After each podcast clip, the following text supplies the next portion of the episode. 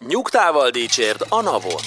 Egy podcast azoknak, akiket érdekelnek az adózással összefüggő hírek. Adószakmai és közéleti kérdésekről közérthetően. Néha viccesen, de leginkább lényegre törően.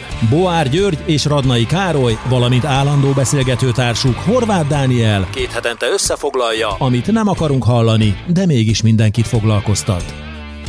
Sziasztok! Ez itt a Nyugtával Dicsérd, a Navot podcastunk, ahol rendszeres időközönként a legfrissebb adózási hírekkel foglalkozunk. Kedves hallgatók, üdvözlünk titeket! A megszokottól kicsit eltérő felkonf oka a két rész közötti időkimaradás. Hát azt hiszem ebben sikerült rekordot döntenünk. Hát igen, hogyha mindhárom részvevő a világ két különböző Igen. pontján van, és az egyik sem Magyarország, akkor ott onnantól kezdve elég nehéz egy podcastot jól összehozni. Úgyhogy ketten az Egyesült Államokban, Dani meg, meg Indonéziában volt, úgyhogy ez egy eléggé szét, szétszakította a stábot, de, de most már újult erővel Csak Budapestről. az idő eltolódás miatt nem tudtuk összehozni. Technikailag meg tudtuk volna oldani. Abszolút. De szerintem a legjobb pillanatban érkeztünk vissza. Hát hírből nincs kevés, és ráadásul elég frissek is a legérdekesebbek. Kijött az adócsomag, az őszi adócsomag, hát a, már a megszokottak szerint szerintem fogalmazhatunk így, október 31-e éjszakai óráiban jelent meg ez a 187 oldalas szösszenet. Igen, szokásomhoz szíven vártam a gép előtt a, a feltöltést, és az, az volt a, a, az érdekesség a történetnek, hogy megjelent fenn a törvényjavaslat, mint, mint, mint folyamatban lévő törvényjavaslat, tehát a, a bejegyzése megjelent, megjelent, de a szöveges PDF az fél órával később került fel, úgyhogy éjfél után sikerült csak megnyitnom. De szokásos módon éjszaka került fel a Gondolom csomag. reggel hétre már elolvastad mind a 187 Ö, oldalát. nem csak, hogy ki is elemeztem ennyit. Jó, de nagyon fontos elmondani itt az elején, aztán majd utána belemegyünk a részletekbe, hogy egyelőre egy javaslatról beszélünk, ez még nem a, ez még nem a törvény, igaz, hogy már benyújtásra került, de még nem szavazták meg.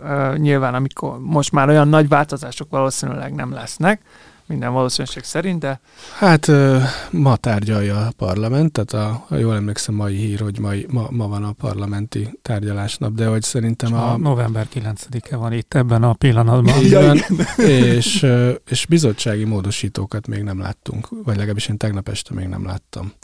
Úgyhogy szerintem lesz még, lesz még csiszolás. Ez elképzelhető, de már most is nagyon sok érdekesség van. Többek között hozzányúltak az áfa törvényhez, sőt az egész áfa bevallás rendszerét átalakítják, aztán egyéb iránt csökkentették a túrórudi áfáját, ha még itt az áfánál akarunk maradni. Most De lelőtt az összes hírt a Igen. podcastból. Hát csak így Vagy csak gyorsban. tartalomjegyzéket csak, csak így gyors tartalomjegyzékbe, de aztán egyébként át is adom a szót szívesen, hogy melyik, melyik, melyik részével foglalkoznátok az adócsomagnak. De igazából az az érdekes, hogy tehát itt most e- ebben a podcastban is elég sok részével fogunk foglalkozni az adócsomagnak, de hogy az a klasszikus adótörvényváltozás, ami, amit megszoktunk, hogy, hogy minden tavasszal, minden ősszel úgy hozzányúlnak a, a jogszabályokhoz, hogy kicsit így csiszolgatnak rajta, vagy behoznak egy új adótörvényt, vagy, vagy megemelik a mértékét, vagy új kedvezményrendszer, vagy csökken a...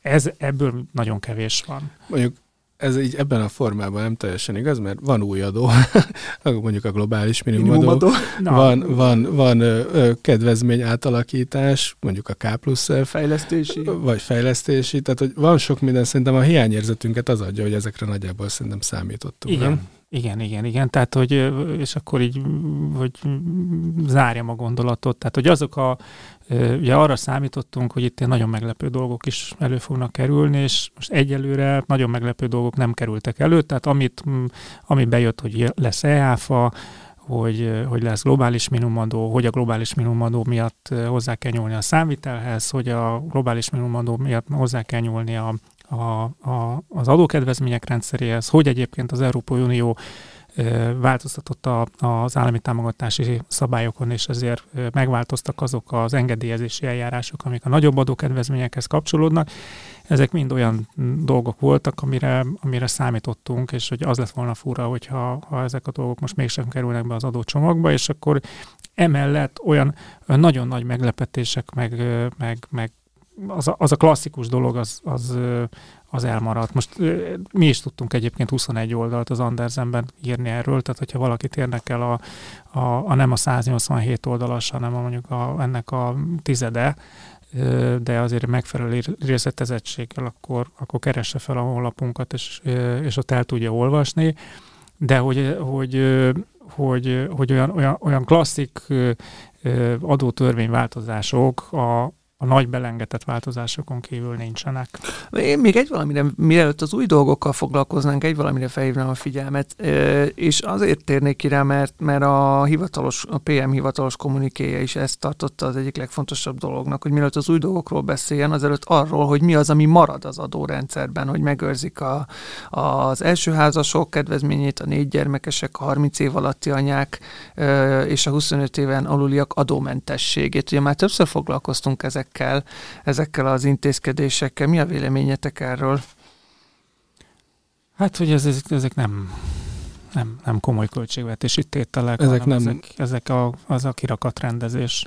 Ez nem adó szakmai kérdés, tehát például a 25 év alatti akadó mentesség az egy olyan dolog, ami erről szerintem talán beszéltünk is, amikor bejött, hogy, hogy milyen anomáliákat tud, vagy tudhat okozni ez a dolog. Ez, ez, egy, ez egy ez egy szent tehén.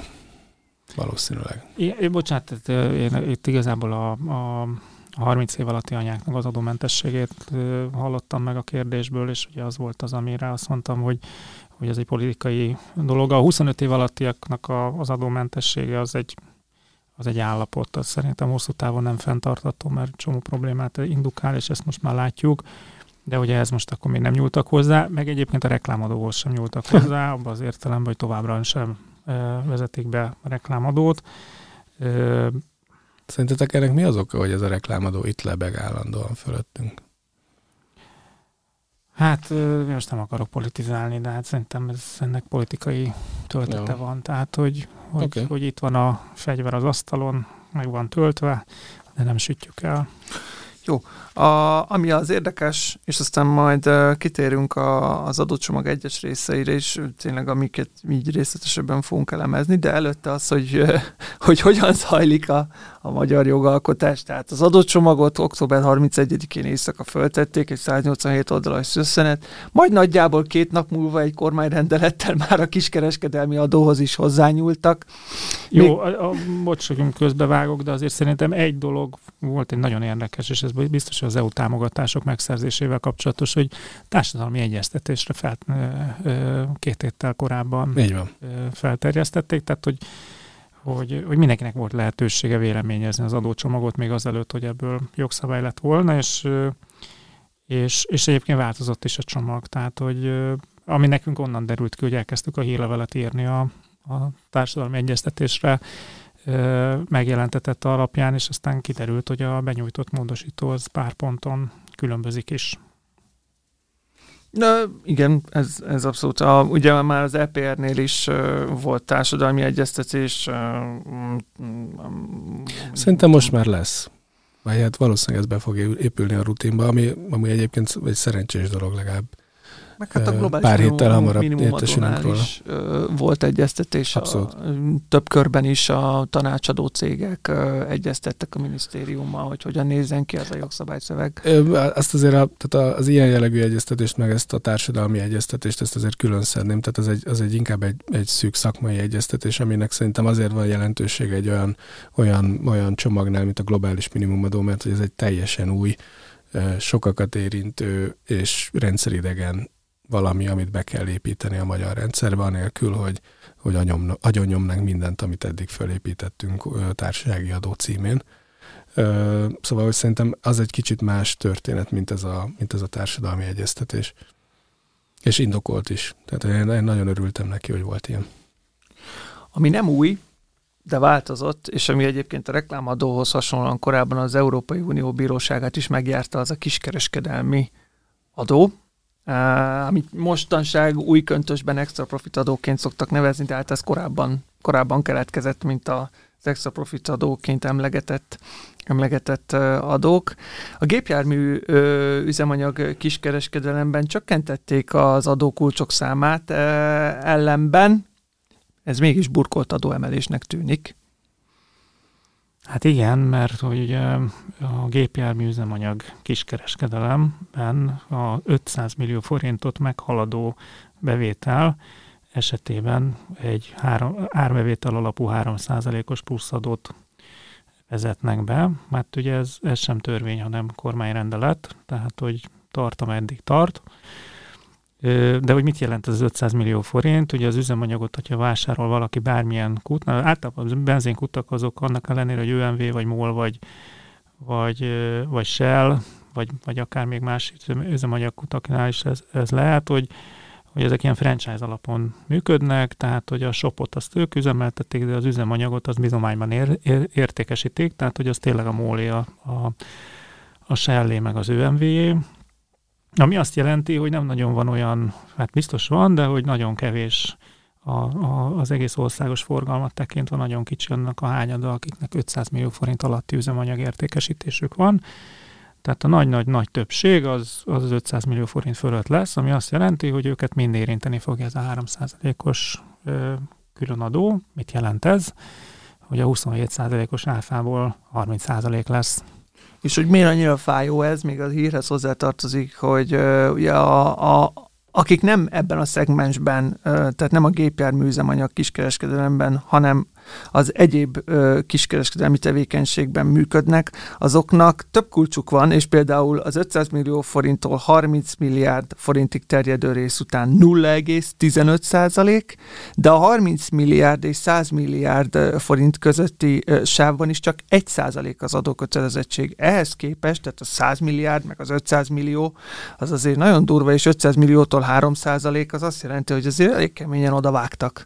Hát ez azt jelenti, hogy, hogy nagyjából a 99%-át a forgalomnak érinteni fogja, tehát hogy nem nagyon fognak azt szerint árazni, hogy ez most ez három vagy tehát, hogy ezt, és hát a végén a fogyasztó fogja azt megfizetni, tehát, hogy a, a kiskereskedelmi, meg a nagykereskedelmi árésbe ez nem nagyon fog ez a 3% beleférni, tehát ezt, ez ugyanúgy, ahogy változik az üzemanyag világpiaci ára, vagy változik a jövedéki adó, ez a, ez a, az a kiskereskedelmi árba egészen biztos, hogy meg fog jelenni, ennek egyébként infláció gerjesztő hatása is van nyilván, tehát hogy, hogy ez, ez a 3 százalék ez az inflációban is meg fog Igen, jelenni. és akkor nyilván nem csak ez fog, hanem ugye a, a, hát ez... a jövedéki ö, adó ö, emelés úgy szintén, tehát ami egy elég hát brutális. Igen. Csak sokszor, sokszor beszélünk arról, hogy az üzemanyag az, egy, az, az tényleg egy olyan alapanyag, ami nagyon sok terméknek az árába közvetetten beépül, tehát hogy... Igen, ma is lesz szó a logisztikai szektorról majd később, hogy ők viszont kedvezményhez jutnak.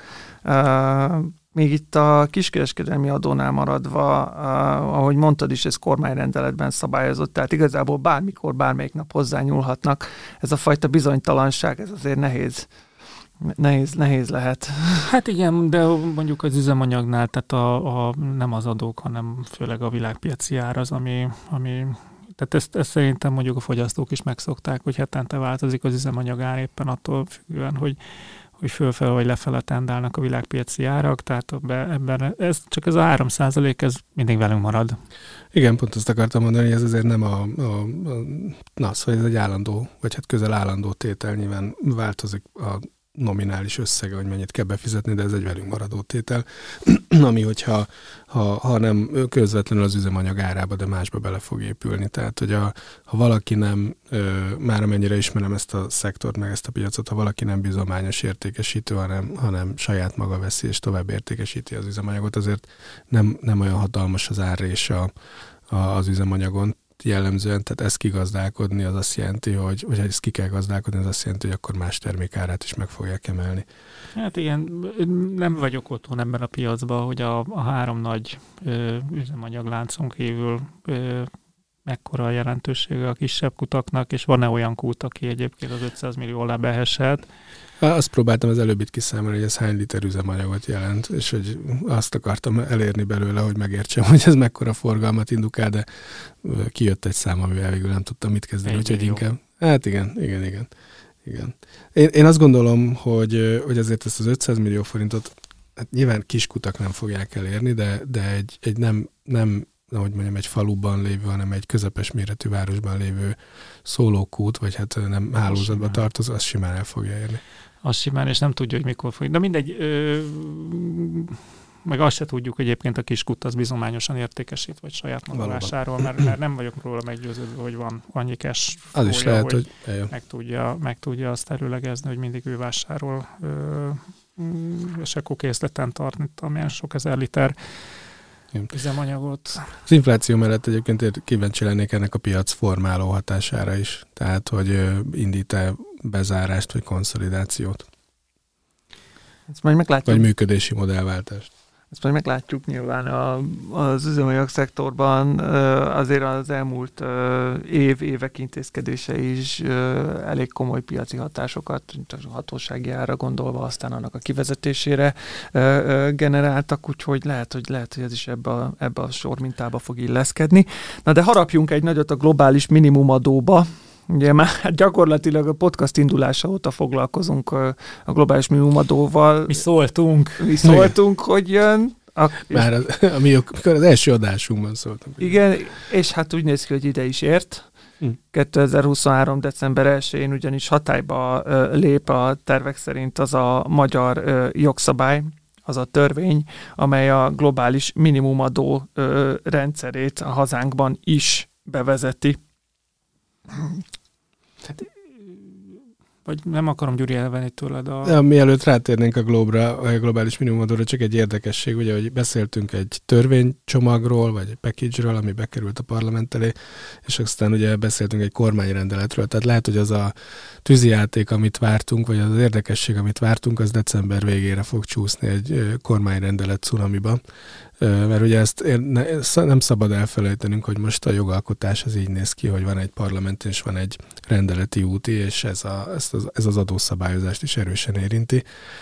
Tehát van a, a, a klasszikus jogalkotási folyamat a parlamenten keresztül, meg van a, a, a rapid a kormányrendeleteken keresztül, úgyhogy lehet, hogy még sűrű december lesz. Vagy november. Hát ez a globális minimumadóval kapcsolatban is elmondható, mert hogy emellé a törvény Igen. mellé még jönnek, jönnek majd ö, különböző végrehajtási rendeletek, amik, amik, amik segítik a, a, a globális minimumadó bevezetését.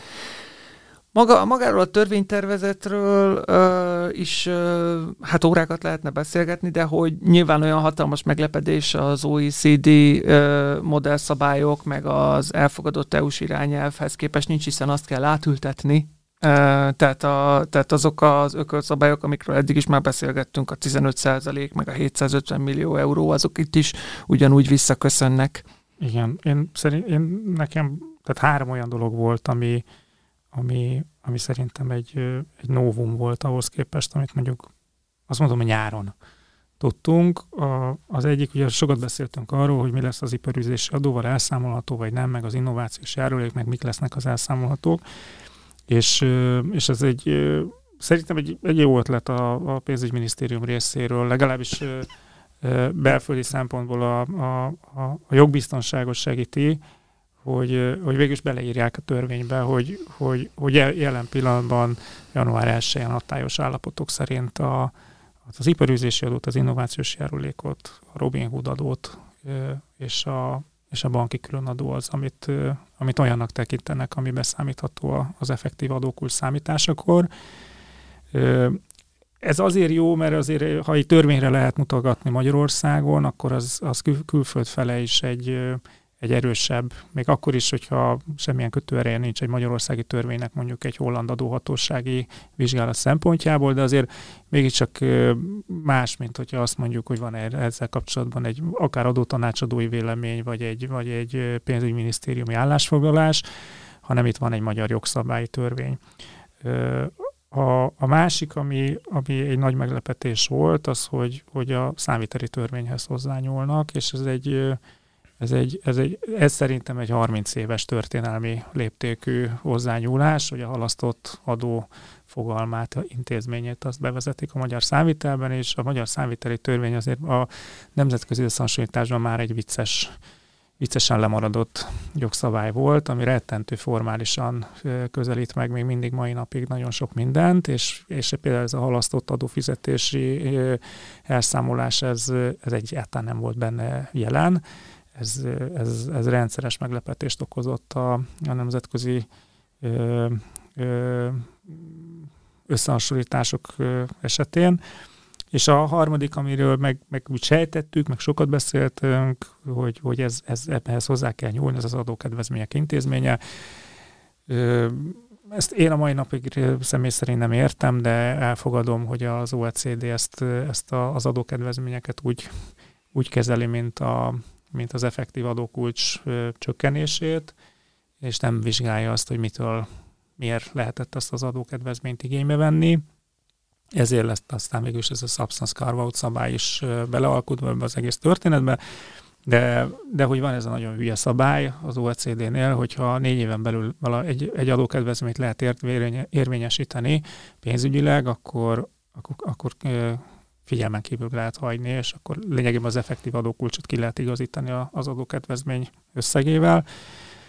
És hát a kutatásfejlesztésnél ezt, ezt behozzák egy francia példára, ezt állítólag a franciák alkutták annak idején bele, és akkor ezért aztán még, még ezt átvesszük, hogy hogy négy évig lehet igénybe venni a kutatásfejlesztés utáni adókedvezményt, és hogyha nem sikerül négy év alatt kimeríteni, akkor a negyedik év végén kérheti az adózó, hogy akkor ezt pénzben térítsék meg neki a különbözetet, és akkor így teljes mértékben realizálja, ami egyébként ez a, a kutatásfejlesztés támogatásának, mármint a ösztönzésének biztos, hogy jót tesz, adótechnikailag én nem értem, hogy mi a különbség, tehát ez, ez de hogy ebben meg nem akarok most belemenni, tehát itt az OECD-nél van a hiba, nem a magyar, magyar jogszabálynál. Egy olyan érdekességre hívnám fel a figyelmet, hogy, hogy, hogy már vannak becslések, amiket a, amiket a PM végzett arra vonatkozóan, hogy, mi, hogy mekkora bevételre, bevételre számít a globális műumadóból. Ugye ez azért nagyon érdekes kérdés, mert mi Magyarországon a törvényszövege szerint be fogjuk vezetni a QDMTT-t, vagyis hát ezt a Qualified Domestic Minimum Top Texet, tehát a Magyarországon jelenlévő tagvállalatok kiegészítő adóját mi itt be fogjuk szedni, ugye erről is többször beszéltünk. Hát ez a 9 és a 15 százalék közötti különbség mínusz iparizési Hát a 9 adó. plusz hipa, Meg tehát hogy... Azért mondtam, a mínusz iparizési adó, igen, igen, de igen, úgy, igen, tehát, igen, hogy ez, igen, ez a... Igen, igen, igen, hogy, igen. Hogy meg kell nézni, hogyha az effektív adókulcs 15 alatt van, akkor a különbözetet akkor Magyarországon kell majd befizetni. De, de hogy még azzal is, hogy ezt bevezetjük, bocsánat, hogy szabadba vágtam, csak a Gyurihoz szeretnék ezzel fordulni, mert neki volt egy ilyen német áforéses hmm. hasonlata, hogy, hogy a PM évi 96 milliárd, ha jól emlékszem ja. a számra, bevételt vár ettől. Hát ez 100 milliárd forint azért nem kevés pénz, de hogy kontextusba helyezzük, ugye a, a 23-ra tervezett TAO bevétel az 792 milliárd, ha jól lesz, valami, valami hasonló, tehát kb. 800 milliárd forint, ami egyébként by the way combosan több, mint amit 22-ben beszedett a, a társasági adóból a magyar állam. Szóval, hogy, hogy TAO szinten sem őrületes összeg, költségvetési szinten sem.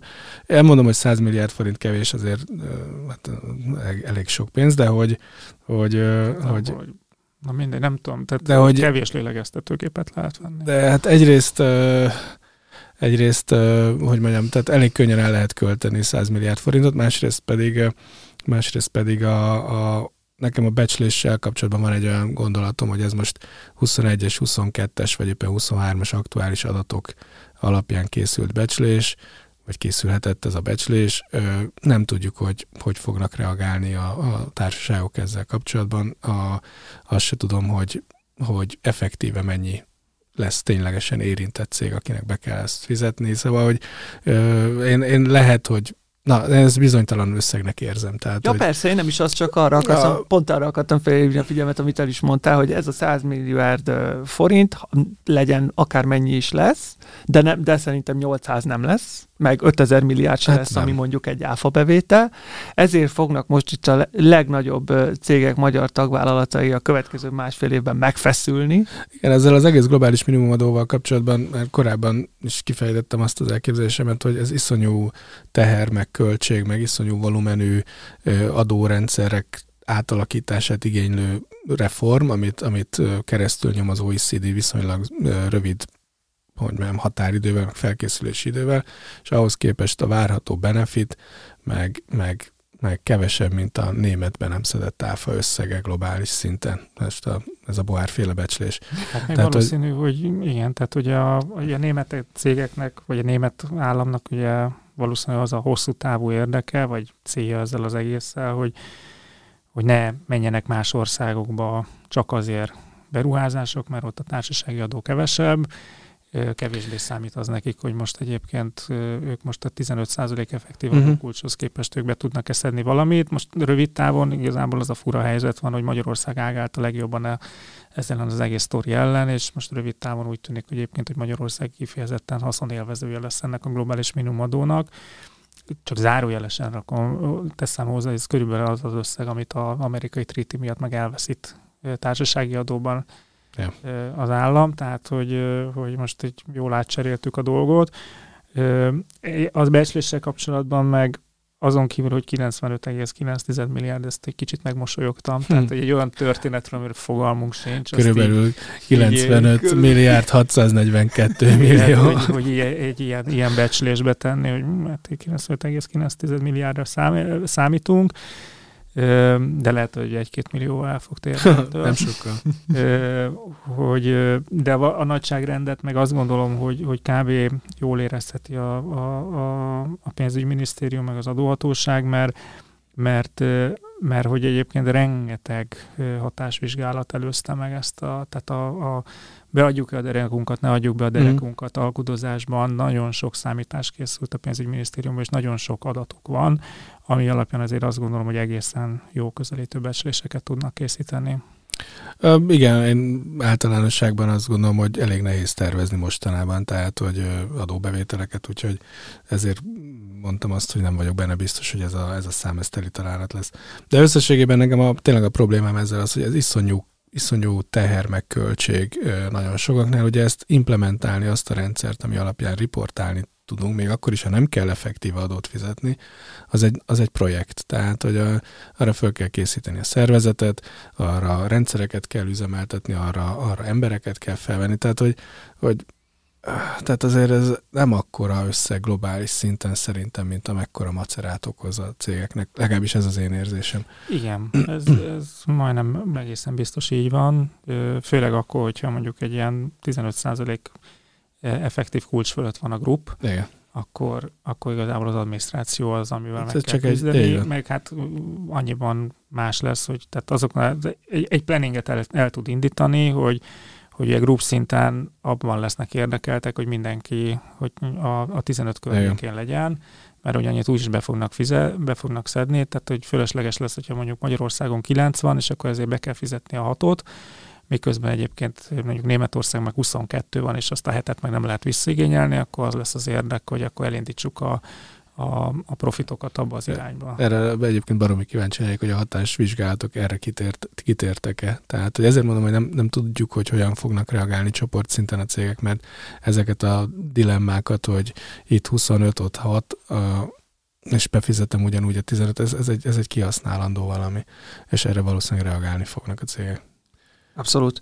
Uh, minden esetre az most már egyértelmű, ugye itt az elmúlt két évben többször még akár az is kétes volt, hogy mennyiben valósul meg egyáltalán a globális minimumadó. Hát azt gondolom, hogy en, ennek a ennek a végére talán pontot tehetünk, tehát ez most már biztos, hogy bevezetésre Hát legalábbis az EU-ban biztos. Igen, és mindenkinek foglalkoznia kell vele, aki az Európai Unióban ö, ö, gazdálkodik ilyen, ilyen mértékben érintett, legalábbis ez a 750 millió eurós ö, bűvös szám, ez mindenkinek a figyelmét fel kell, hogy keltse. De ha már az adócsomagnál, úgyis már ezen a vonalon haladunk, és szóba is került az áfa az imént, azt itt, itt is forradalmi változások jönnek, ezek már inkább ö, ö, hazaiak. És nem a Túró Rudira gondoltunk. És nem a Túró Rudira gondoltunk. az igen. is forradalmi. Az is forradalmi, majd, majd esetleg esetleg a legvégén kitérünk, de alapvetően most az EÁFA-val szeretnénk foglalkozni, hogy hát ez is egy több évet megélt fejlesztési történet, ami most úgy néz ki, hogy 2024-től tényleg el fog indulni az EÁFA bevallás rendszere. Egy grandiózus a terv, tehát ugye a, a kormánynak meg az adóhatóságnak is már évek óta az volt a célja, hogy az SZIA bevallás mellett az ÁFA bevallást is ki tudja ajánlani. Ugye rengeteg megelőző fejlesztés segíti ennek a rendszernek a bevezetését, az online pénztárgéprendszerektől, a online számlaadat szolgáltatáson át, ami ugye, hát már számtalanszor foglalkoztunk vele, hogy hatalmas adatvagyont generál az adóhatóság oldalán. Talán talán most ezt arra a célra föl fogják tudni használni, hogy tényleg ö, reálishoz közelítő áfa bevallásokat ajánljanak ki, amit aztán megnézhetnek a, a, az áfa alanyok, és hogyha jóvá hagyják, akkor az lehet a bevallásuk. Igen, a, tehát olyan nagy novum, ugye megint, tehát hogy ö, igazából az a nagy novum, nekem volt egy olyan félelmem, hogy ezt megint el fogják halasztani, mert hogy nagyon keveset beszéltek az utóbbi hónapokban róla, csomó mindenről beszéltek, hogy, hogy ö, hogy ilyen hatékony, meg olyan hatékony az adóhatóság, meg az ellenőrzések hogy, a rendszere hogy változik, de hogy pont erről az EAF-ról nem nagyon beszéltek, és akkor kezdett az a rossz érzésem kialakulni, hogy, hogy, hogy lehet, hogy ezt megint, megint el fogják halasztani, és aztán most szerencsére úgy tűnik, hogy nem fogják elhalasztani, hanem, hanem elindul ez a rendszer.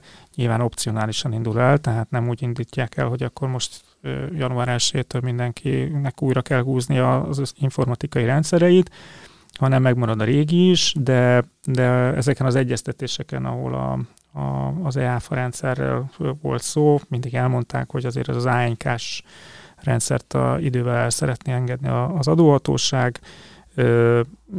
Ez egy 20 évvel ezelőtti informatikai fejlesztés eredménye, amit így toldoztak, foldoztak, de, de hogy hosszú távon nem jó.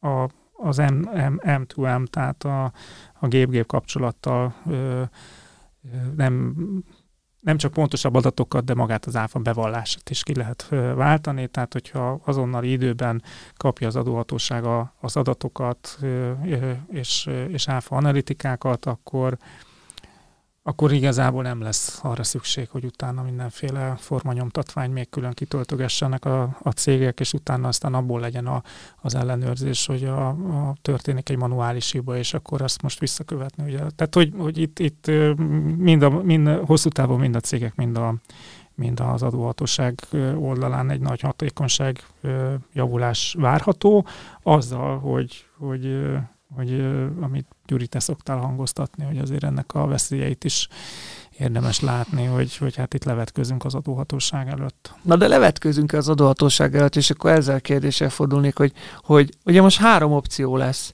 és ebből a második az az, hogy a NAV kiajánl egy bevallást. Tehát ott tartunk áfa szempontjából, hogy a NAV fölmeri vállalni, hogy, hogy, hogy a rendelkezésre álló adatokból már egy, mert ugye ennek csak akkor van értelme, ha az de, közelít a bevalláshoz. De, de amit te mondasz, az a, az a béka eset a melegedő vízzel. Tehát a vetköztetésünk az nem most kezdődött. Hát, na, erre akartam utalni.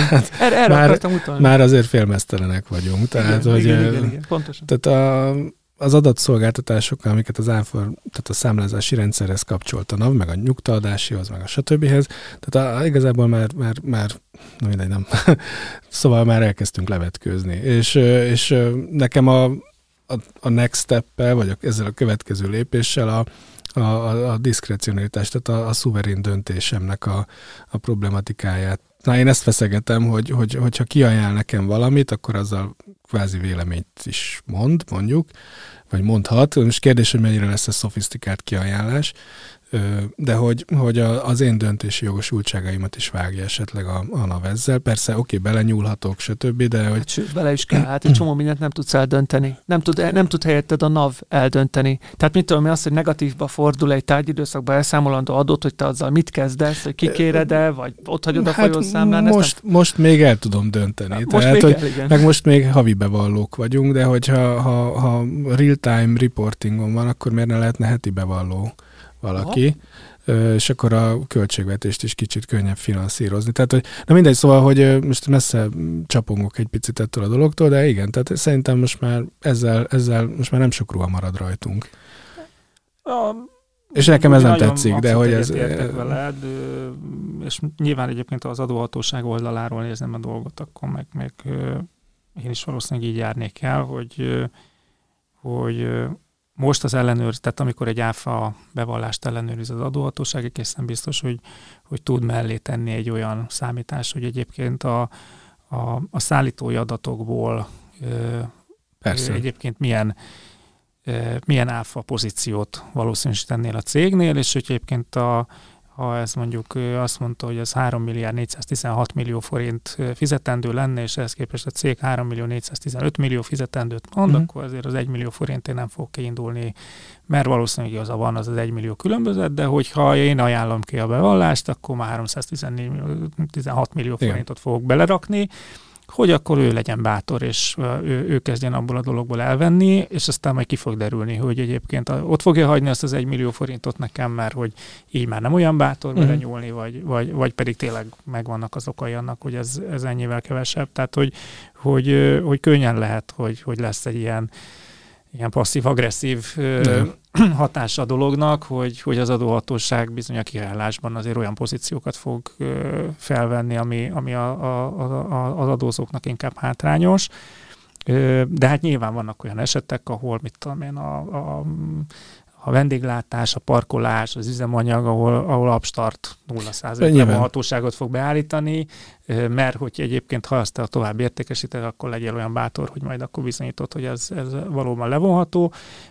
Amit viszont meg fordított lesz, hogy azt, azt fogja nagyon nehezen tudni eldönteni az adóhatóság, hogy a, a nem a vállalkozás érdekében történő beszerzések áfáját ők meg azt nem fogja tudni eldönteni, hogy mi a vállalkozás érdekében történő beszerzés, és ott most levonja vagy nem vonja, és valószínűleg meg úgy fogja kiajánlani, hogy, hogy, hogy full megengedi a levonást.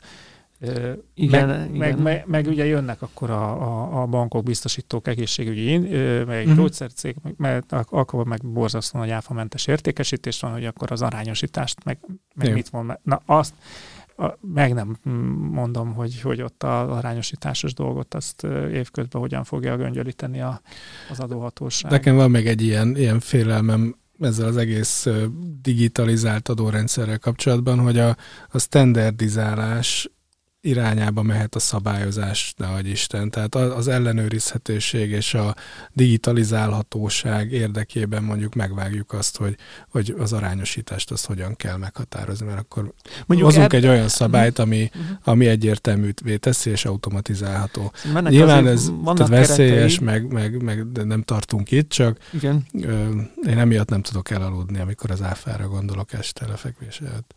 Nem csak az, azért akart, bocs, beleszóltam, csak azt akartam mondani, hogy azért az, a, az áfa az egy harmonizált adó, nem legalábbis addig, ameddig mi az Európai Unió tagjai vagyunk, addig uh, ugyanabba, tehát hogy a jó, a keretrendszerbe játszunk. De mindenki, vagy hát nem tudom, hogy mindenki, de azért majdnem mindenki most már digitalizálja az áfa rendszerét az EU-ban. Tehát, hogy ez egy, ez egy néhány év, és tehát az államnak az az érdek, hogy be tudja szedni ezt a pénzt, főleg akinél 20%-os áfarés van, tehát mint a Romániában. Ez egy, ez egy olyan túl lenne, amivel iszonyú költségvetési bevételeket lehet generálni, és látjuk, hogy azért az államok szaladnak a költségvetési bevételek után. Tehát a, az adóellenőrzés és az adóbeszedés szempontjából ez egy tökéletes rendszer, vagy, vagy hát Abszolút, a legjobb rendszer, a ami eddig volt. Ö, csak hogy, hogy a, a, a, hogy mondjam, a, a, a globális standardizálhatóság érdekében, meg a könnyű ellenőrizhetőség érdekében meg lehet vágni esetleg a döntési jogosultságokat az adózó oldalon, mert most már nem tudod levonni az áfát azon, amit eddig gondoltad, hogy levonhatod. De most ezt nyilván tényleg messze megyek ettől, de hogy ez egy jogszabályváltozás egy, egy, egy célfüggvényben. Tehát, hogy akarom, hogy könnyen ellenőrizhető és digitalizálható legyen az áfa funkció, akkor meg kell vágnom a döntési jogosultságokat az adózói oldalon, és hát eljöhet az a pillanat, amikor azt gondolja a jogalkotó, hogy ez a helyes irány. Igen, és akkor lehet-e ennek olyan, és akkor ez már tényleg ilyen, ilyen vizionálás, hogy lehet-e ennek olyan kontraproduktivitása, hogy, hogy oké, okay, akkor én most már nem úgy próbálok adót csalni, hogy fiktív számla után vonom le az áfát, hanem visszamegyek a feketébe. Ki, ki, kilépek a rendszerből. Meg se próbálok a rendszeren keresztül ö, ö, adót csalni, hanem kilépek. Csak a cash. Cash is king. Köszönöm szépen. De, de nyilván ezt, ezt majd meglátjuk, hogy, hogy, hogy, hogy ez mennyiben fog esetleg újra elharapódzni.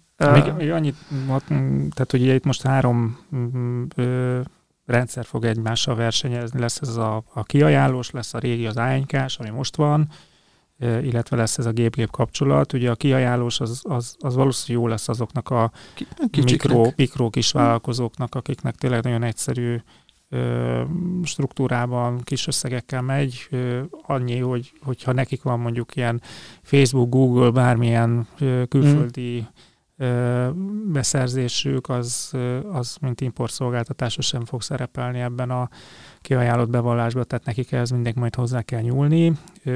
A, a, valószínű, hogy a, az ilyen középvállalati szektor ez meg fogja tartani ezt az ánykát, tehát ahol még kiszervezett könyvelő van, de, de, de hogy, hogy a, tehát a, ők, ők, ők, nem lesznek abban, ők nem lesznek abban nagyon érdekeltek, hogy itt most előre rohanjanak gép-gép kapcsolatban, vagy, vagy meg kell találni az ő motivációjukat, hogy ezt ők ebbe a dologba miért lépjenek be, főleg akkor, hogyha ha kiszervezett könyvelő van, akkor a kiszervezett könyvelő az, hát én szerintem nem akar majd változtatni, és a, valószínűleg a multinacionális cégek számára lesz érdekes ez a gép-gép kapcsolat, akkor egyébként a, a, a, a hatékonyságot, meg, meg egyszerűen a nagy, nagy volumenek miatt ez még, még növelheti is, tehát hogy nekik érdemes erre legjobban ráfeküdni, illetve hát az a, az üzenet, hogy, hogy idővel azért érdemes mindenkinek erre ráfeküdni, és azért jó az, minél korábban a dologba bekapcsolódni, ha nem is feltétlenül az indulásnál, de hogy, hogy idővel, hogy, hogy ne az utolsó pillanatra hagyjuk, mert hogy, hogy én azért, és ezt most teljesen SK mondom, hogy, hogy én egy ilyen, ilyen max két évet látok az ANK-nak áfában. Nem hárman. Nem, én szerintem. De szerintem is ki fogják év, vezetni. Lesz egy év, amikor úgy, úgy teszünk, mint hogyha ezek itt egymásra versengő alternatívák lesznek, aztán belépünk a következő évben, amikor már fogják mondani, hogy ez az utolsó év. Hát ez elég sanszos. Minden esetre egyelőre még, egyelőre még marad az ANK, szóval tényleg a hár, három verzió ö, ö, lesz, és aztán nyilván a, a, hát az deklarált célja az adóhatóságnak, meg a, meg a jogalkotónak is, hogy aztán ez kivezetésre kerüljön, úgyhogy itt csak az idő kérdéses. Hát valószínűleg majd a, az ANK-s dolgot elkezdik harmonizálni a, a M2M rendszerrel, kódokat, stb. és akkor szépen könnyű lesz rá, rávezetni az ánykásokat, és nagyon akkor mostantól legyetek kedvesek ti is ezt csinálni.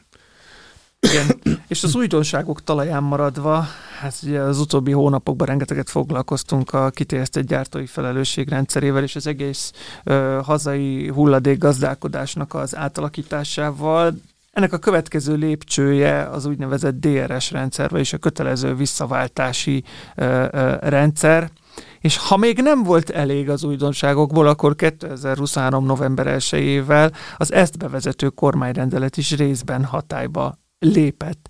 Mit is jelent nagyjából ez az egész? Hát kedves hallgatók, amíg emlékeztek a betétdíjas rendszerre, ami ugye most már csak nyomokba él, voltak olyan ö, ö, italpalackok, amikre rá volt ér, vagy visszaváltható, és akkor, hogyha nem nyomtad össze, nem semmisítetted meg, meg nem ültettél bele virágot, akkor visszavihetted a boltba, és kaptál érte valamennyi kis pénzt.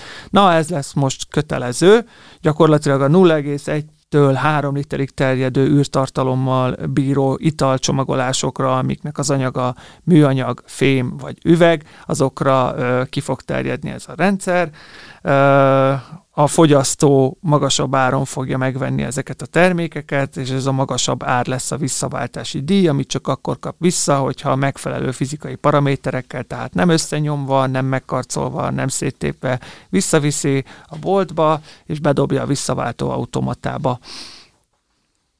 A, én kezdem azzal a kommentál, hogy, hogy szerintem egy, ez egy nagyon jó dolog, bármikor, amikor vásárolok, akkor nekem, nekem egy ilyen permanens lelkismeret furdalásom van a csomagolóanyagok miatt, hogy, hogy minek ez a sok szar és hogy, hogy, hogy a kukánk az van a, van a bio része, meg van a minden más része, és hogy állandóan kifolyunk a konyhában a, a, a csomagoló anyagoktól, és, és szerintem ez egy nagyon jó dolog, és még ha nem is én fogom feltétlenül visszavinni az üvegeket, de nekem elég az a tudat, hogy kirakom a, az utcára a kerítés elé, és három percen belül lesz valaki, aki azt felkapja, mert hogy el tudja vinni, és vissza tudja, tehát hogy, hogy nekem ez egy jó, jó érzés, hogy, hogy elindul egy ilyen dolog, azzal, hogy hogy átérzem minden gyártónak és kiskereskedőnek a, a, a fájdalmát abban az értelemben, hogy most van két hónapjuk, hogy, hogy megálmodják azt, hogy, hogy a, a, az üzleti folyamataikat akkor erre hogyan fogják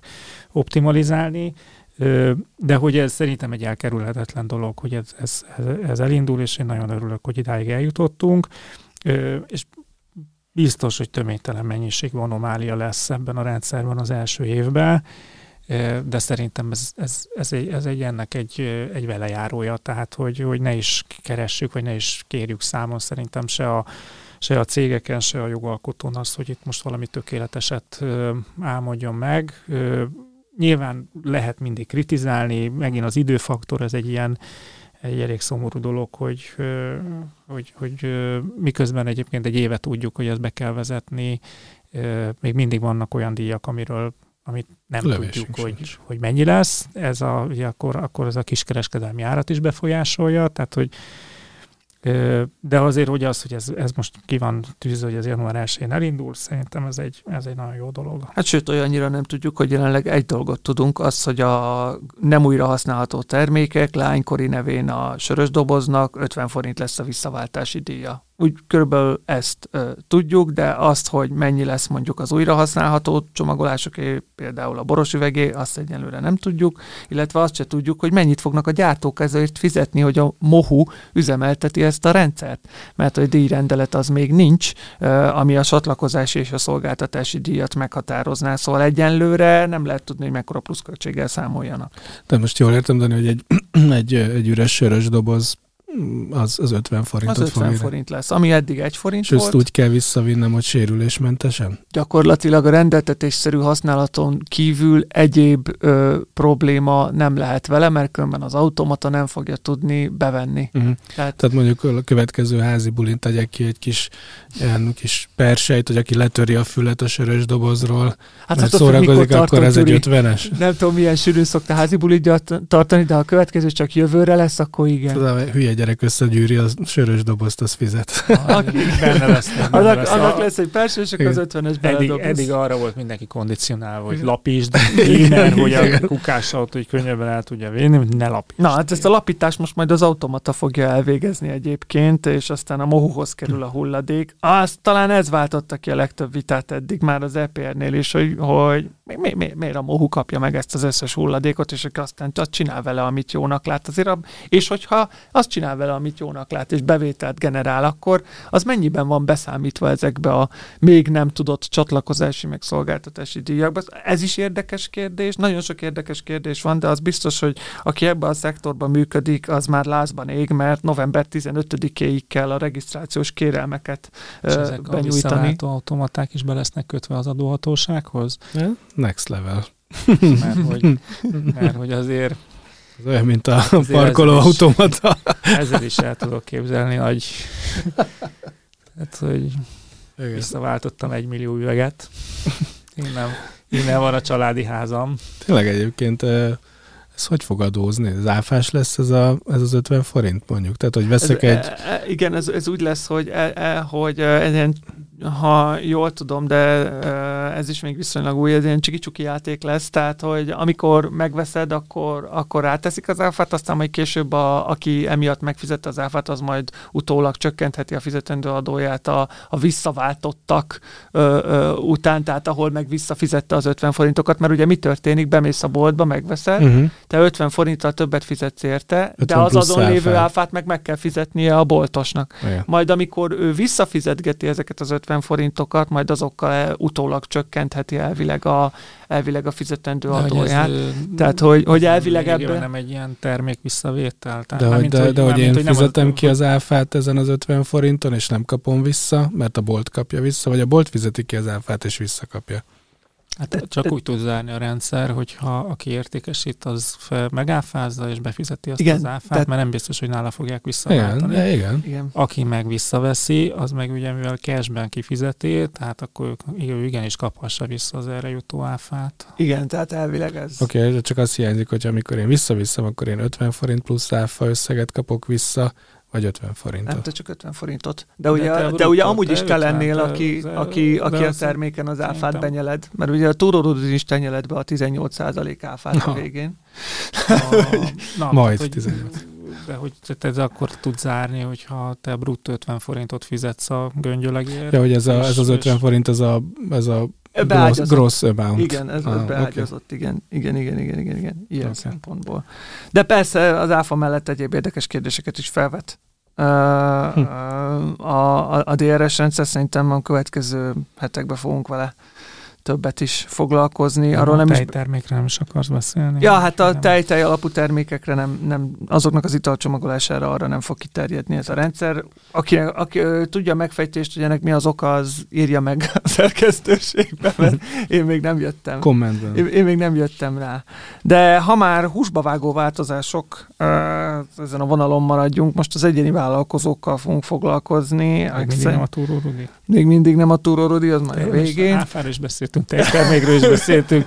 Annyi, Adótörvényváltozásról annyi is beszéltünk, labda után, Hol- tudod, egy, hol egy, egy argentin adóügy után van erre egy túró, az, az, azt átvezetni. az, az, majd, az, majd, az, az, az, majd, az majd a, a végén kerül sorra, de most még az egyéni vállalkozók valamennyivel talán érdekesebb vagy fontosabb az őket érintő változás. A járulék fizetési szabályok 2025-től ugyanis a tervek szerint úgy változnak, hogy a kiegészítő tevékenységet folytató egyéni vállalkozóknak is kötelező lesz a minimálbér 30%-a után járulékot fizetniük. Ez jelenleg 22 ezer forint lenne havonta, ami pont 22 ezer forinttal több, mint amennyi járulékot eddig a vállalkozások után fizetniük kellett.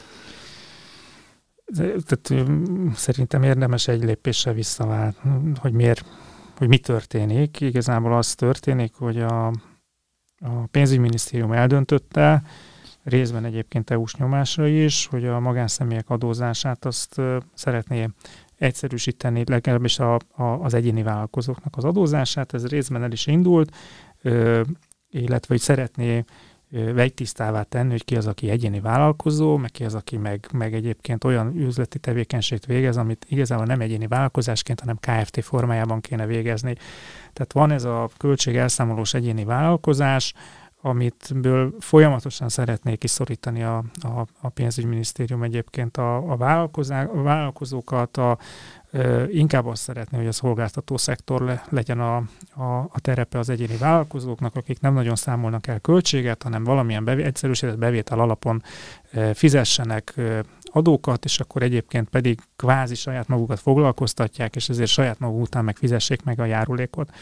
És hogy ennek ugye az a, a, a, a két eredménye, hogy, hogy egyre kedvezőbb szabályokat szeretnének alkotni azoknak, akik egyébként nem akarnak az adminisztrációval sokat törődni, és és egyébként meg, meg aki meg csak úgy fenntart magának egy vállalkozást, de van egy főállás ott, meg, meg, meg alapvetően azt, és, és ezt megint csak azt gondolom, hogy, hogy ez így nyilván nincsen leírva, de hogy ez a cél, hogy ezek az emberek úgy kb. döntsék el, hogy mire fókuszálnak, hogy akkor ők most munkavállalók vagy vállalkozók, és hogy ez a valószínű az van, hogy, hogy nagyon sok pénz kifolyhat a költségvetésből azon az alapon, hogy, hogy, hogy valaki egyébként nem vállalkozó, de fenntart magának egy ilyen mellékállásos üzét, ahol ide-oda ilyen, olyan-amolyan szívességekből ide Valamennyit. valamit, valamit oda, ott úgy elszámol, és ezeket szeretné a pénzügyminisztérium kiírtani, amit nyilván nem lehet így leírni egy, egy jogszabály tervezetbe, de hogy szerintem e felé haladunk, és ennek a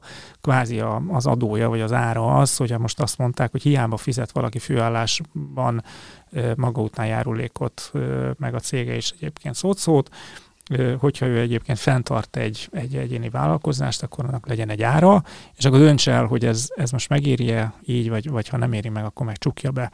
Szerintem e felé tartunk, és erről szól a, ez, a, ez a jogszabály, amit ami, ami megint ugye így belement egy ilyen igazságos, nem igazságos érzelmi vonal, hogy ez már kitermelhetetlen, meg tönkreteszik a, a, a vállalkozásokat. Nagyon sokszor beszéltünk arról, hogy, hogy, hogy, ö, hogy a, a gazdaságot nem az ilyen vállalkozások hajtják előre, hanem azok a jól működő kis és középvállalkozások, amik tényleg vállalkozásként ö, ö, transzparensen működnek. Ö, ezek a ezek a, a alvó ö, mellékállásban, vagy, vagy számlázok, vagy nem adhok módon, ez inkább a, a, az az a sallang rész, amit a, a, a jogalkotó szeretne vágni. Tehát én szerintem ezt látjuk, és ugye azért van ez 2015-re, ez megint csak ugye a, a, az európai 20, mit mondtam? 15 -öt.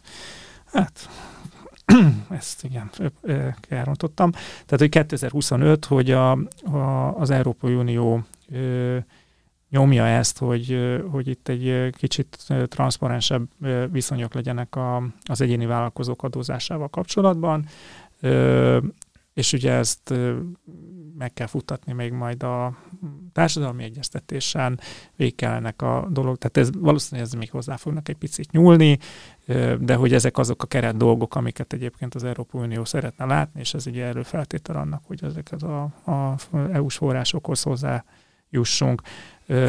Úgyhogy ezek, tehát ugye azért mondtam, hogy picit lépjünk át, hogy ezeket érdemes így, így kezelni, és hát persze azt meg megértem, hogy azok, akiknek, akik ennek most kvázi kárvalótjai, azok meg rohadt idegesek.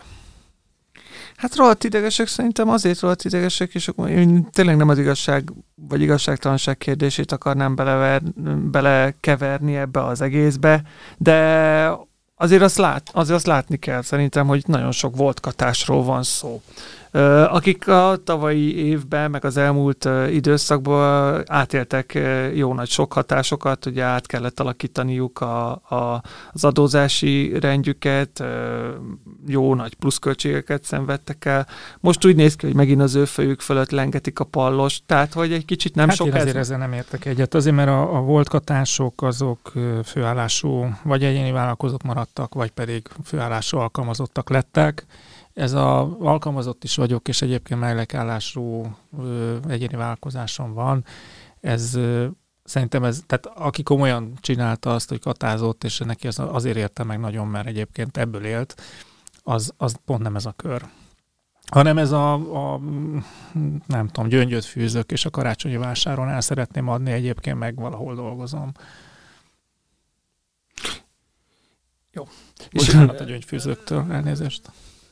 Már pedig pont velük akartam folytatni, hogy és egyébként aki nagyon ügyesen fűz, fűz, fűz gyöngyöt, de egy marha Az jó... legyen főállású egyéni vállalkozás, ugyanennyit fog fizetni majd járulékban, ö, tehát a minimálbér után, és ö, na mindegy, tehát én mondom, hogy szerintem itt inkább arról szól a dolog, hogy ugorjon ki a nyuszi a bokorból, hogy döntse el mindenki, hogy ez most megéri vagy nem éri meg, és ha nem éri meg, akkor csukja be, és egyszerűsödjön a rendszer ennyivel.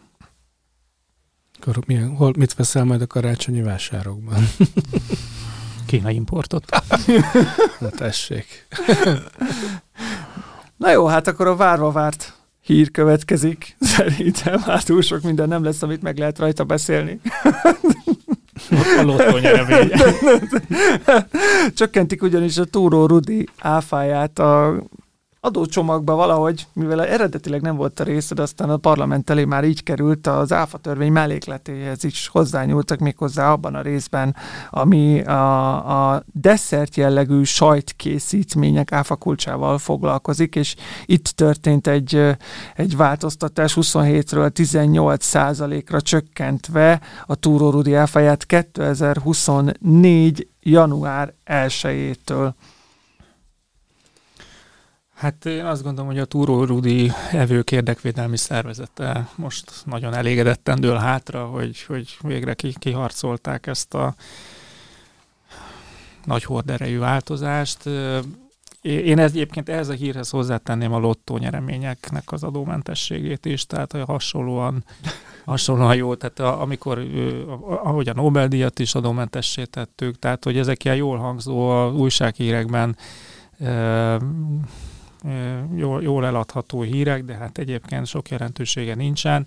Miért pont a túró Rudi? Tehát, hogy, hogy az két, tehát hogy a, annyi, annyi, termék van, ami egyébként fontos lehet. És, Szakrális és, jellege miatt indokolt. És százalék azért a túró Rudi. A borlobbi óta ismerjük a szakrális jelleg kifejezést. Mert a, a magyar népléleknek ez egy tök jól eladható dolog, tehát ez megint egy ilyen klasszik politikai termék, hogy tessék a túró Rudit. A, az gyerekek szeretik, szülők sokat vásárolnak. És ugyanannyiba fog kerülni, mint eddig. Egyébként igen, könnyen lehet, hogy egyébként a túrórudi ára az pont nem fog csökkenni. Jó, de lehet, hogy a túrórudi gyártó meg azért nem fog tönkre menni, mert bár te ugyanannyit fizetsz a túrórudiért, de ő többet keres rajta, mint eddig. Egyébként mi, mi az a túrórudi? Tehát ez, mert hogy ez, Define ez, ez, itt azért van egy, van egy, van egy komoly, komoly Na, az kérdés, egy évtizedes vita, hogy mi a túrórudi.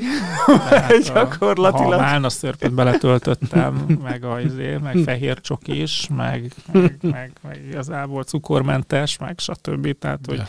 lehet, hogy, le, hogy Árulnak még ilyen töltött, töltöttet? Hogy ne van, aszaltszilvás van. van Ennyiféle van? Persze, van többféle, többféle. Na most csak annyi, hogy a legnagyobb piaci szereplő által 2020-ban 17 milliárd forint értékben értékesített ö, ilyen terméket, azért az szép. igen, azért az több milliárd forint áfa. Én az elmúlt egy évben kettő darabot ettem, és ez ráadásul múlt héten. Többet. Én múlt héten. Miután hallottad ezt a hírt? Nem, vettél nem, a- nem, ettől független volt. Nem tudtam ellenállni. Én nagyon szeretem a túró Rudit, úgyhogy, és a gyerekek is nagyon szeretik otthon a túró Rudit, hogy van honnan lopkodnom. És kire kenni a dolgot. Igen. És akkor nyilván a- akkor átérve arra, amit említettél, Karesz, a másik ö, nevezzük kapcsolódó hírnek. A, szerencse, a, a szerencsejáték kedv fokozása érdekében úgymond a kormány azt tervezi, hogy a SZIA mentessé teszi a lottó nyereményt. Egyébként nem csak a lottó, hanem például a puttó, meg a kenó nyereményeket is személyi jövedelemadó mentessé tervezik tenni. Ami egyébként, tehát ez megint csak motek, mert hogyha megemelem a játékadót, a, tehát hogy ez egy nagyon érdekes dolog ez a személy, ez a, ez a szerencsejáték, ugye ez, ezt egy tök durva játékadó terheli, tehát, hogy bedobok 100 forintot, abból most nem tudom, 30%-ot elvisz a játékadó, Igen. akkor marad 70 forint, amit felhozhatok nyereményként, tehát adonnal bukó az egész történet, tehát nem, nem tud pluszos lenni, vagy hogy nullás lenni. Ö, Ugye megmarad a szerencsejáték szervezőnél is, meg hát az egész láncolatban sok szereplő van, tehát hogy mondjuk azt akkor marad 50% és akkor ugye tényleg előjön a kérdés, hogy na ezt az 50 ot akkor visszahoztom, akkor, akkor ez most miért lesz köteles egyébként a magánszemélynél még, hogy akkor még, még egyet le, lesz, leszedjek ebből a, a, a dologból.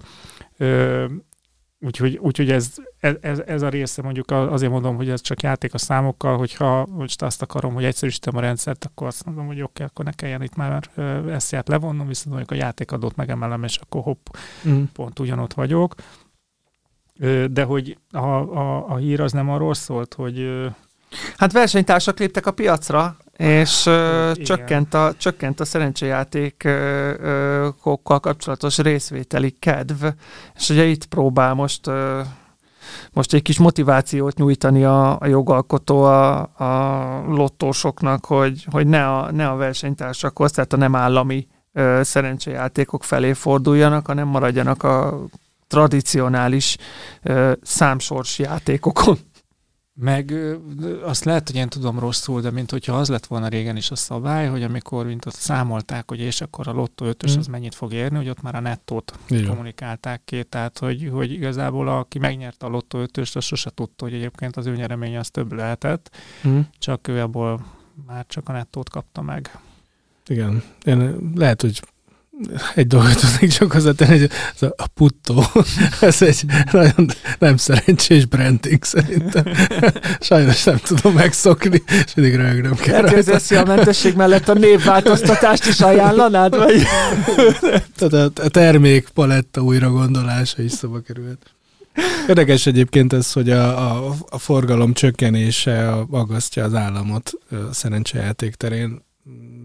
Ez egy kicsit olyan furán hangzik, nem? Tehát, hogy Jó, hát ez olyan, mint amikor a japán adóhatóság alkoholfogyasztás, népszerűsítő igen. kampányt folytatott az alkoholfogyasztás mellett, tehát hogy én ugyanazt a motivációt látom. igen, igen, tehát, hogy itt Jó, de mondjuk abban, a, tehát hogyha, és én nem vagyok benne a témában, nem követem a szerencsejátékiparnak a, a minden rezdülését, de tényleg arról van szó, hogy hogy féllegális olyan szerencsejátékok nyernek teret, amit egyébként a mm, tűzzel vassal próbálnak írtani, de nem sikerül, és ve- veszi el a forgalmat, és ez, ez árversenyé változik, akkor ez, ez ebből a szempontból érthető lehet, hogy akkor így a, a... De kérdés, hogy, kérdés, hogy, a, a, tehát, hogy milyen termékek veszik el a forgalmat a, a, a klasszikus szerencsejátéktól. Tehát ha nem klasszikus vagy, vagy kártyajátékok veszik el, akkor az, az, egy, az egy más probléma. Tehát akkor az egy fogyasztói szokás. Uh-huh. Ö, a, az, hogy valaki illegálisan ö, kínálja a szerencsejáték szervezés Magyarországon, az meg egy másik probléma. Tehát az egy, az egy engedélyezési, meg IT ö, probléma, amivel évek óta küzd ez az ipar ez iparág. Na mindegy, szóval összességében egy kicsit furának hangzik ez az egész hír. Nem tudom, hogy a, a lottó nyeremény SZIA mentessége az, az nyilván az összeg nagyobb lesz, amit látni fogunk majd a, a honlapon, meg a szombatesti vagy vasárnapesti sorsoláson, de hogy, hogy attól még nem, de az élmény más. Tehát, hogyha itt, itt, itt, itt más élményt keres a fogyasztó, akkor teljesen mindegy, hogy adómentes vagy nem. Én nekem még egy olyan kérdés merült fel bennem, hogy ugye itt az áfa csökkentése kapcsán mindig arról szoktunk beszélni, hogy ez nem tud ár, árképző tényező lenni, hogy a kormány is többször azt kommunikálta, hogy azért nem csökkent áfát, mert aztán egyébként ez a termékek árában úgyse feltétlenül jelenik meg. Most mi lesz ezzel itt? Ez a mentes lett a lottó nyeremény, akkor tényleg többet fognak kapni, vagy a felkínált nyeremény lesz alacsonyabb? Szerintem meg kell növelni ezt az értéket. Hát. És akkor ez azt jelenti, hogy a vállalati tombola is, hogyha azt bejelentem, és ott valaki megnyeri, akkor az ezt jelentősé fog válni. Jó kérdés. Nem nevezném nem, tradicionális. Nem szervezés, ez nem tartozik a szervezés hatája alá. Na jó, úgyhogy, de hogy szerintem valószínűleg itt logikusat léptek, tehát hogy egy egyszerűsítés történt, csak az egésznek a, azért tettem én a túrurudihoz, mert hogy a, a lottöltössel volt az egész beharangozva, hogy ott adómentessé válik a lottöltés, és hú. Abszolút. A is olcsóbb. Szóval a legfontosabb híreket hagytuk a végére, kedves hallgatók. Nincs lenne még, lenne még, de úgy látom, hogy úgy látom, hogy ez idővel, idővel is gazdálkodnunk kell. Uh, úgyhogy a mai napra ennyi fért bele az adásba. Uh, reméljük, hogy élveztétek a felvételt. Tartsatok velünk legközelebb is. Addig is vigyázzatok magatokra. Sziasztok! Sziasztok! Sziasztok! A Nyugtával Dícsért a Napot podcast adását hallottad. Az elhangzott kijelentések és vélemények a műsorvezetők és vendégeik magánvéleményét tükrözik. A műsornak nem célja az adótanácsadás, és nem is minősül annak.